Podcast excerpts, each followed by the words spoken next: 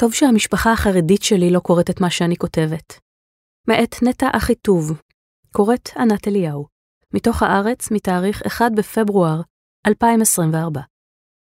הוקלט על ידי המרכז לתרבות מונגשת מיסודה של ספרייה המרכזית לעברים.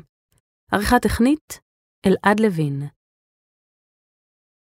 בשבוע שעבר נכחה הסופרת יהודית רותם בברית של אחד מהנינים הרבים שלה. זהו נין מהצד החרדי של המשפחה, נכד לבנה היחיד שבחר להישאר בחברה החרדית, בעוד היא ושש בנותיה פרצו את החומה ויצאו למה שרותם מכנה העולם החופשי. היא לא מחבבת את המילה חילוני. אמו של התינוק היא אחת מעשרה נכדים ונכדות חרדים, ולברית הסיעה את רותם אחת משישה עשר הנכדים והנכדות החילונים, סרן ביחידה מובחרת. המפגש בין שני העולמות האלה מעורר ברותם התרגשות ושמחה, אבל גם מעורר בה דאגה כלפי בנות משפחתה החרדיות, על חייהן הקשים ועמלנותן הכפויה, דפוסים שהכירה היטב לפני שהותירה אותם מאחור בטריקת דלת נועזת.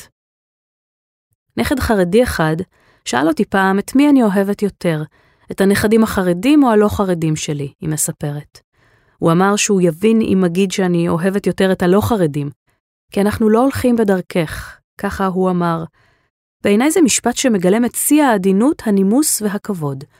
הרי אני זו שעזבה את העולם החרדי, ולא הולכת בדרכם, והוא בחר לראות את זה הפוך. קשה להם עם הבחירה שלי, אני יודעת, אבל מצד שני, כמו שאמר אחד התנאים, אהבה דוחקת את הבשר. הכוונה היא שכאשר שוררת אהבה, אז כל הדברים החומריים, היצריים, האגוצנטריים והנרקסיסטיים, כמו קנאה וכעס, האהבה מתגברת עליהם. זה מה שאני רואה אצל הילדים והנכדים שלי. האהבה שלנו גדולה מהקריאה. בברית השבוע שוב הייתה לי הזדמנות להיווכח בזה. העולמות שלנו כל כך שונים, אבל כשהיבטתי בשתי בנות הדודות משוחחות בהנאה כנה, זו עם זו, ראיתי שם יותר קרבה מריחוק. נכדתי שהסיעה אותי סיפרה לבת דודתה על הצבא, מה הם עושים שם ואיך נראים הימים הללו, ימי המלחמה. אחר כך נכדתי החרדית לחשה לי, סבתא, כמה היא חמודה ומרתקת. הביוגרפיה הלא שגרתית של רותם, הסופרת עטורת הפרסים והשבחים, באה לביטוי גם בספר החדש שלה, אמור מילה למעני. בחלקו הראשון של הספר, תשע מסות על נושאים כמו כתיבה, נשיות, מוות, חברות עזת נפש עם כומר קתולי או אהבה מאוחרת.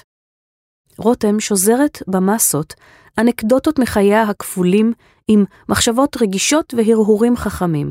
אני לא חצויה אלא כפולה, היא מכריזה. זהו ממואר הגותי. חלקו השני של הספר מציג חמישה סיפורים קצרים עזי מבע, שבכולן דמויות נשיות מהתנ"ך או המשנה. רותם מסבירה שביקשה להעניק לנשים הללו את קולן האבוד. בסיפור "אחותי את", לדוגמה, שרה מוסרת את סיפור חייה בלי שיעבור דרך נקודת המבט של הגברים. ובסיפור הדרמטי, משפט הנשים, עורכות נשות החצר של דוד משפט ליהונדב, משום שהתייחס לנשים כאל חפץ, והפליא באכזריותו כלפיהן. קודם לספר הזה פרסמה רותם רומנים רבים מפותלי עלילות עם דמויות נוגעות ללב, הכתובים בשפה עשירה ורבת רבדים, בהם אהבתי כל כך, ידיעות אחרונות 2000, מתי תבוא אליי, כנרת זמורה דביר 2012, קריאה, עם עובד 2015, ואחרים. באמתחתה גם ספר לנוער ושני ספרי ילדים. אחד מהם נקרא "אפשר לספר זאת גם ככה". כנרת זמורה ביטן, 2013. ובו היא מציגה את סיפורי החגים באופן נגיש ומקורי, מתוך רצון להפגין את המגוון העשיר של היהדות. רותם, בת ה-81, נולדה למשפחה אורתודוקסית בהונגריה, הבכורה מבין ארבע בנות. כשהייתה בת שנתיים ואחותה בת שנה, נאלצה המשפחה לנוס על נפשה מאימת הנאצים. הם ניצלו בזכות ישראל קסטנר והרכבת הנודעת שלו. זו הובילה אותם במקום לאושוויץ אל מחנה הריכוז ברגן-בלזן. שם שהו שבעה חודשים עד שהצליחו לצאת לשוויץ, ומשם לעלות לישראל.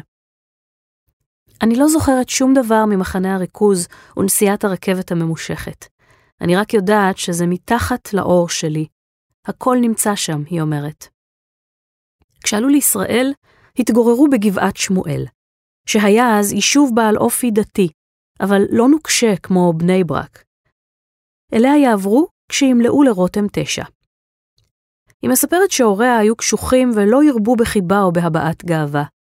בית ילדותי היה ספוג חרדות קיומיות, שלא הותירו מקום רב לשמחה, לאהבת חיים ואפילו לאהבת הילדים. היא כותבת במסה המתארת את ילדותה. כשעברו לבני ברק, נוספו עוד ועוד חוליות לשלשלת הייסורים של חייה, ובמקביל תשוקתה של רותם לקריאה הלכה והתעצמה. היא הייתה קוראת כל אימת שיכלה, וכל ספר שהצליחה לשים עליו את ידה. יום אחד בנות כיתתה הבחינו שהיא קוראת ספר חילוני, והלשינו עליה, או אז נאסרה עליה גם הקריאה. היא המשיכה לקרוא בסתר, מתוך אמונה יוקדת בכוחן של מילים ועלילות רחוקות. הייתי קוראת פיסות עיתונים שהתגלגלו ליד הפח. הכמיהה לקריאה הייתה כמעט בלתי נשלטת, והיא שהובילה את חיי. בזכותה אני איפה שאני, היא נזכרת. במסה העוסקת בקריאה בספרה החדש היא כותבת כך: הספרות כמו נועדה להכריז, מותר להרגיש. באמצעיה המגוונים, בדרכיה הסובטיליות, היא מנחה אותנו להכיר ברגשותינו, גם באלה שאנו מסתירים מעצמנו, מרוב כלימה ואשמה. כל זה נמנע ממני כשחייתי בחברה החרדית. עם חברותיי הממשיות לא יכולתי לדבר על הכמיהה לאהבה, על הספקות שטלטלו את נפשי ועל הכעס שאגרתי בתוכי. אבל אימצתי לי חברות סודיות. אנה קרנינה ונטשה רוסטוב, אפי בריסט ומדאם בוברי. בלומה נחט ואנטיגונה.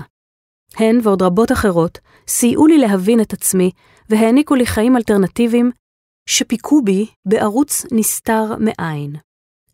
היא הצליחה לשכנע את הוריה שיאפשרו לה ללמוד בתיכון שמידת חרדיותו הייתה נסבלת בעיניי, כפי שהיא כותבת בספרה, אבל בתום כיתה י"א שלף אותי אבי מהתיכון האהוב.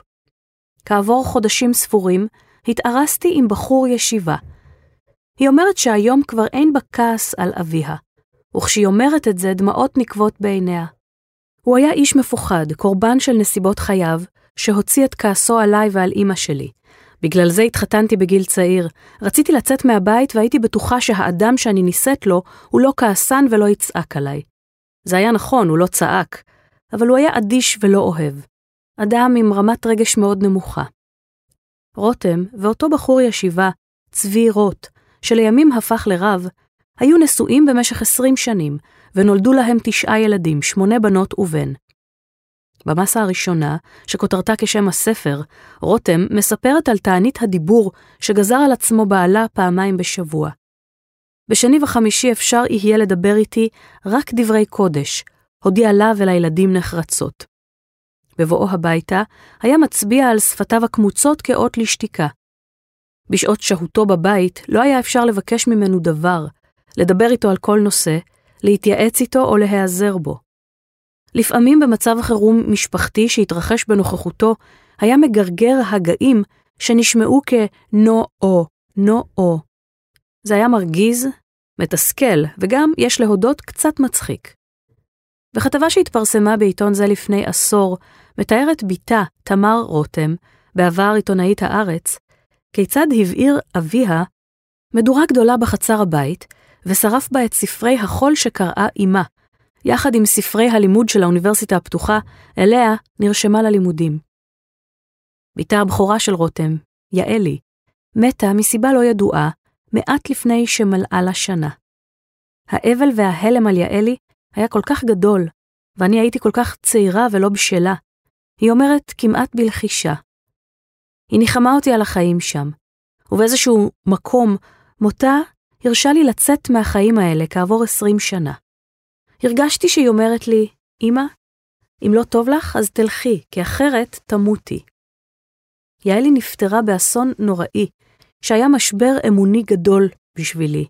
זה קרה במהלך תקיעות השופר של ראש השנה. בעלי החדיר לי לראש שנשים מוכרחות לשמוע את תקיעות השופר, אז נכנסתי לכמה דקות לתוך בית הכנסת, בזמן שילדות בנות 12 שמרו על כל התינוקות בחוץ.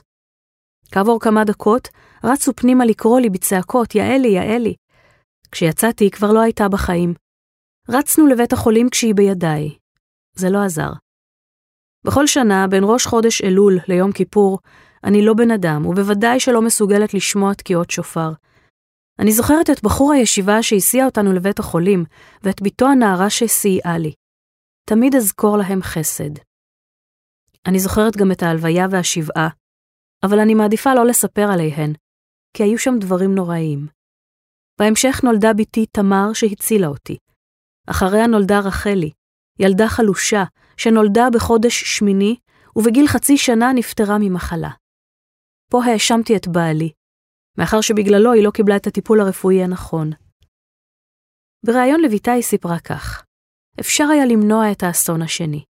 התחננתי לאבא שלך שלא יעזוב אותי, אבל הוא התעקש ללכת לכולל.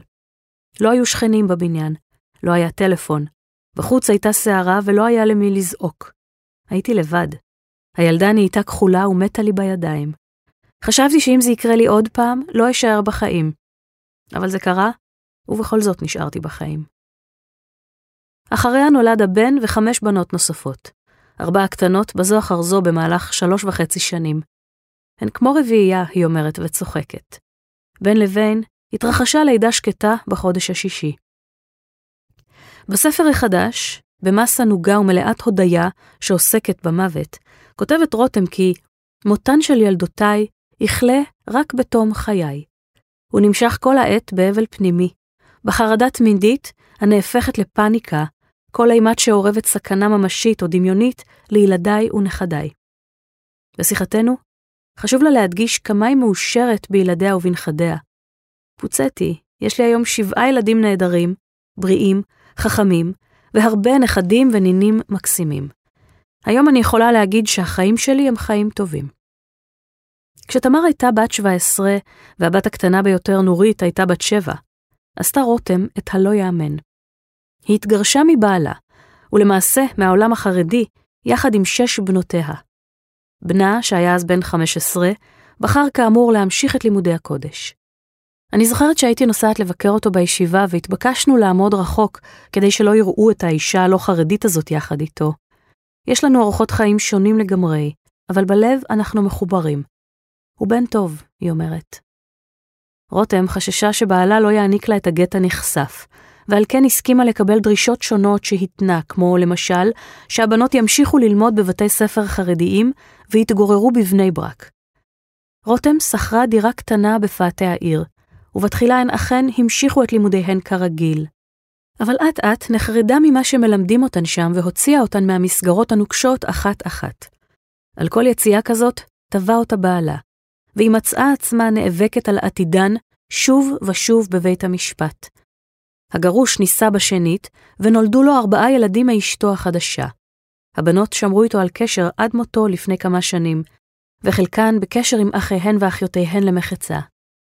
במרוצת השנים יצרה כל אחת מהנשים לבית רוט, רותם, יהדות ייחודית ואישית משלה. חלקן מגדירות עצמן דתיות, חלקן חילוניות, אחת רפורמית ואחת דתייה שוויונית. רותם אפשרה להן את החירות לבחור, ומבין השורות עולה שגם על כך מקור גאוותה. כולנו יושבים יחד בחגים ובשבתות, בקבלה הדדית עמוקה. היום אני נהנית להיות יהודייה הרבה יותר מהימים שבהם הייתי יהודייה הלכתית. כדי לפרנס את בנותיה, רותם כתבה וערכה טקסטים שונים, בתחילה מסחריים ואחר כך ביוגרפיות וסיפורים מוזמנים של אחרים. היא מכנה זאת כתיבה פונדקאית, ומתארת בספר כך: כפונדקאית כתיבה, אני מעניקה את הרחם הספרותי שלי לאביו או לאמו של העובר הספרותי. בעת הריון הכתיבה, אני מספקת את התנאים הטובים ביותר שיש בידיי כדי להביא לאור העולם יציר מוגמר, ראוי ומשובח ככל האפשר. במקביל, כתבה בשנים הללו, תחת שם בדוי, טור במגזין את, על עולמם של נשים חרדיות. בספר היא כותבת כי שנים רבות רציתי לכתוב על מה שהציק לי, על הלכות הנידה התובעניות והמשפילות, על השימושיות של הנשים ואפלייתן ההלכתית והחברתית, על החינוך האינדוקטריני ועל הפטריארכיה הרודנית. נדרשו לה שמונה שנים של חיים חופשיים כדי להגשים זאת בתצורה של ספר. הספר ששינה את חייה. אחות רחוקה, עולמה של האישה החרדית בעיני מי שיצאה משם, הוצאת סטימצקי, יצא לאור ב-1992, ועורר מיד הדים רבים. זה היה למעשה הספר הראשון בעברית שתיאר את עולמן של נשים חרדיות בגוף ראשון. זה ספר שהוא סוציולוגי מחד גיסה, ואישי מאידך גיסה. באחת מפגישותינו היא אומרת כי הגברים החרדים מקפידים הקפדה יתרה על דיני האישות, וזה מרגיש לא אנושי. יש נשים סטגלניות שמקבלות את זה, אבל מי שלא מקבלת על עצמה כמוני, נידונה לחיי סבל. הרגשתי נורא מבודדת, כאילו רק בי יש את המחלה הזאת של חוסר הלימה עם איך שמחנכים את הבנות בחברה החרדית. עד היום, רותם לא מעיזה ללבוש מכנסיים, אבל השמלות והחצאיות הססגוניות שהיא לובשת, כמו מפצות על האיסור. בחדר העבודה שלה מונחים ספרי קודש וספרי חול, אלה לצד אלה. אני מניחה שלא רק היציאה מהעולם החרדי, אלא גם הכניסה לעולם החילוני לוותה בקשיים. מה הרגשת? בעיצומם של הליכי הגירושים, חברה חילונית לקחה אותי לבית קפה, והייתי המומה לראות שם גברים ונשים יחד. היא הכירה במקרה את אחד היושבים, והוא ניגש וצבט לה בישבן. הרגשתי זרה ומוזרה, ואמרתי לה, תוציאי אותי ממאורת הפרצים הזאת. אבל באופן כללי הרגשתי טוב בעולם הפתוח מהרגע הראשון. כולם קיבלו אותי יפה. רכשתי חברות וחברים. תמיד היו לי שכנים טובים, ואנשים רבים שנפשי נקשרה בנפשם. מאז ועד היום אני מרגישה מבורכת. כשהבנות גדלו מעט, רותם נישאה בשנית למשה בר יהודה, שהוסמך לרבנות וגם שירת כקצין בצבא. אחרי 18 שנות נישואים, הוא מת בזרועותיה ממחלת הסרטן. לפני שש שנים, הכירה את מי שהיום הוא בן זוגה, פרופסור דניאל שטרנהיימר, חוקר פיזיקה מתמטית צרפתי-יהודי. אנחנו אמנם מעט שנים יחד בתוך המסכת הרחבה של החיים, אבל ההרגשה היא שזה היה צריך להיות ככה מההתחלה. אנחנו כל כך קשורים אחד לשני, היא אומרת בחיוך. הם נראים מאוהבים למדי. הוא דואג לה למרק מזין ועורך את השולחן לארוחת צהריים משותפת. ממתין בסבלנות שתסיים לשוחח עימי. כשהיא קמה ממקום מושבה, היא נשענת עליו, שכן היא מתאוששת מסדרה ממושכת של ניתוחים מסובכים ברגלה, לאחר שהתגלתה שם מלנומה. במשך כמה חודשים נאסר עליה לדרוך על כף הרגל, והיא שהתה זמן רב בבית החולים. אני לא זקוקה למשענת הליכה. יש לי את דניאל, היא אומרת בקריצה, בעודה שוזרת את ידה בידו. מה שעזר לי בתקופה הזאת הן הבנות שלי ודניאל, שהקיף אותי באהבה ומסירות אין קץ, וגם הצוות הרפואי הנפלא. התגלתה לי שם הנשמה הקולקטיבית של העולם הרפואי, ואני מלאת התפעלות. עד לא מזמן, שטרנהיימר והיא חרשו את העולם הגדול. הוא ביקש להכיר לה את חבריו הפזורים ברחבי תבל. אבל היא לא מכחישה ששמחה לחזור לישראל. היא מכריזה שהיא ציונית גאה, ומספרת שאחד הדברים הראשונים שעשיתי כשהתגרשתי מהעולם החרדי, היה לתלות את דגל ישראל ביום העצמאות. במשך השנים, השתדלה רותם לא למתוח ביקורת על הציבור החרדי, והפנתה את חיצי הביקורת בעיקר כלפי הרבנים, ההלכות והמנהגים, אבל נראה שעתה קשה לה לנצור את לשונה. צורם לה הפער בין הטרגדיה הישראלית שאנחנו שרויים בה מאז 7 באוקטובר, לבין חייהם המסוגרים והאדישים של החרדים. בימים אלו, אני מרגישה גם עצב וגם כעס על החרדים, שלא היה בי קודם. השתנה בי משהו. נפשי עליי בוכייה, היא אומרת. איך זה יכול להיות שהם רואים מה שקורה כאן, וממשיכים לחיות את חייהם בחזות בועה? זה ממש מדינה בתוך מדינה. זה לא יכול להיות. אני מאוד זהירה בדבריי, כי אני לא רוצה לפגוע בבני ובנכדים היקרים לליבי. אבל כשהנכדים מצלצלים ואני שואלת לשלומם, והם אומרים, מצוין, אני חושבת בלב, איך הם יכולים להגיד מצוין? ומחפשת אחר מילה בעברית שמתארת שילוב של התעלמות, הדחקה והיתממות. לא יכול להיות שאדם יגיד עכשיו מצוין.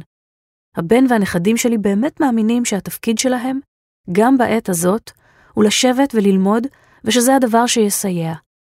אלא שלא כולם עושים את זה באמת ובתמים כמוהם. אבל אפילו הם ודאי יודעים שבספר במדבר מסופר כיצד שניים וחצי השבטים שקיבלו נחלות בעבר הירדן, הוזמנו להשתתף במלחמה ביחד עם השבטים בתוך הארץ, והסכימו לכך. הם נחלצו למען העם. רק היראים ורחי הלבב אינם לוקחים חלק במאמץ מלחמתי של עמם. לאורך השנים יצאת גם נגד מה שאת מכנה המונופול שתובעים החרדים האשכנזים על היהדות. זה מרגיז אותך? יש סיפור יפה, שפרופסור חנה ספראי, חוקרת יהדות ופמיניסטית דתית, נהגה לספר בהרצאות שלה. זהו משל על מלך שנתן במתנה אגודה של חיטים ושעורים לשניים משריו. כעבור זמן מה, הוא בא לראות מה עשו במתנה שלו. שר אחד הניח את האגודה באגרטל על השולחן. הוא לא רצה לגעת בזה מפני שזו מתנה מהמלך. השר השני לקח את האגודה, שתל וטיפח אותה, והפך אותה לשדה. והמלך, במי הוא שמח יותר? בזה שניצל את הפוטנציאל של המתנה שלו, איבד ושיפר אותה, או בזה שהותיר אותה כפי שהיא. מובן שהוא התגאה יותר בשר השני. לראשון הוא אמר שזו שטות, שלא לזה הוא התכוון כשהעניק לו את המתנה. היהדות חייבת להתקדם ולהתפתח בהתאם לזמן הזה. אחד המסרים שתמיד חשוב לי להעביר, הוא שאפשר להיות יהודים בהמון צורות, ואין לאף אחד מונופול על הדת. אני קוראת עכשיו את תמול שלשום בפעם החמישית. עגנון מתאר שם את ירושלים בתחילת המאה, והתיאורים דומים מאוד לאיך שהיא היום. מאז ועד היום שוררת אותה שמרנות בחברה החרדית, בלי לחשוב מה זה עושה לאנשים, ובמיוחד לנשים. האם מישהו מהנכדים או הנינים החרדים רומז לך שברצונו לצאת אל העולם החופשי כמוך? אף לא אחד מהם. הם מאוד בטוחים באורח החיים שלהם. העולם החרדי כרוך באלף כריכות וחוטים והיתרים. אנשים מבחוץ לא יודעים כמה קשה לעזוב. זו חברה שבנויה להתגונן, כמו יצור חי ששומר על השרידות שלו. בגלל זה אני מאוד מעריכה את היוצאים בשאלה, כי זו קריאת ים סוף. ממש קשה לצאת ואין גיל מתאים לעשות זאת. האיסורים, המנהגים והקשרים החברתיים והמשפחתיים מוטבעים כל כך חזק, שכל דבר שאת עושה, כל פסע שאת פוסעת, ישר גורם לך להרגיש אשמה. החינוך מתחיל מגיל אפס. ילדות בנות שלוש כבר מוכרחות ללכת עם גרביים ארוכים ועבים, כדי שלא יראו את רגליהן חלילה.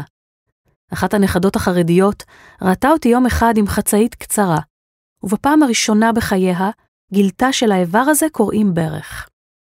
היא לא ראתה מעולם ברך, אז היא לא ידעה שככה קוראים לזה. אבל אסור לטעות, זו לא פרימיטיביות.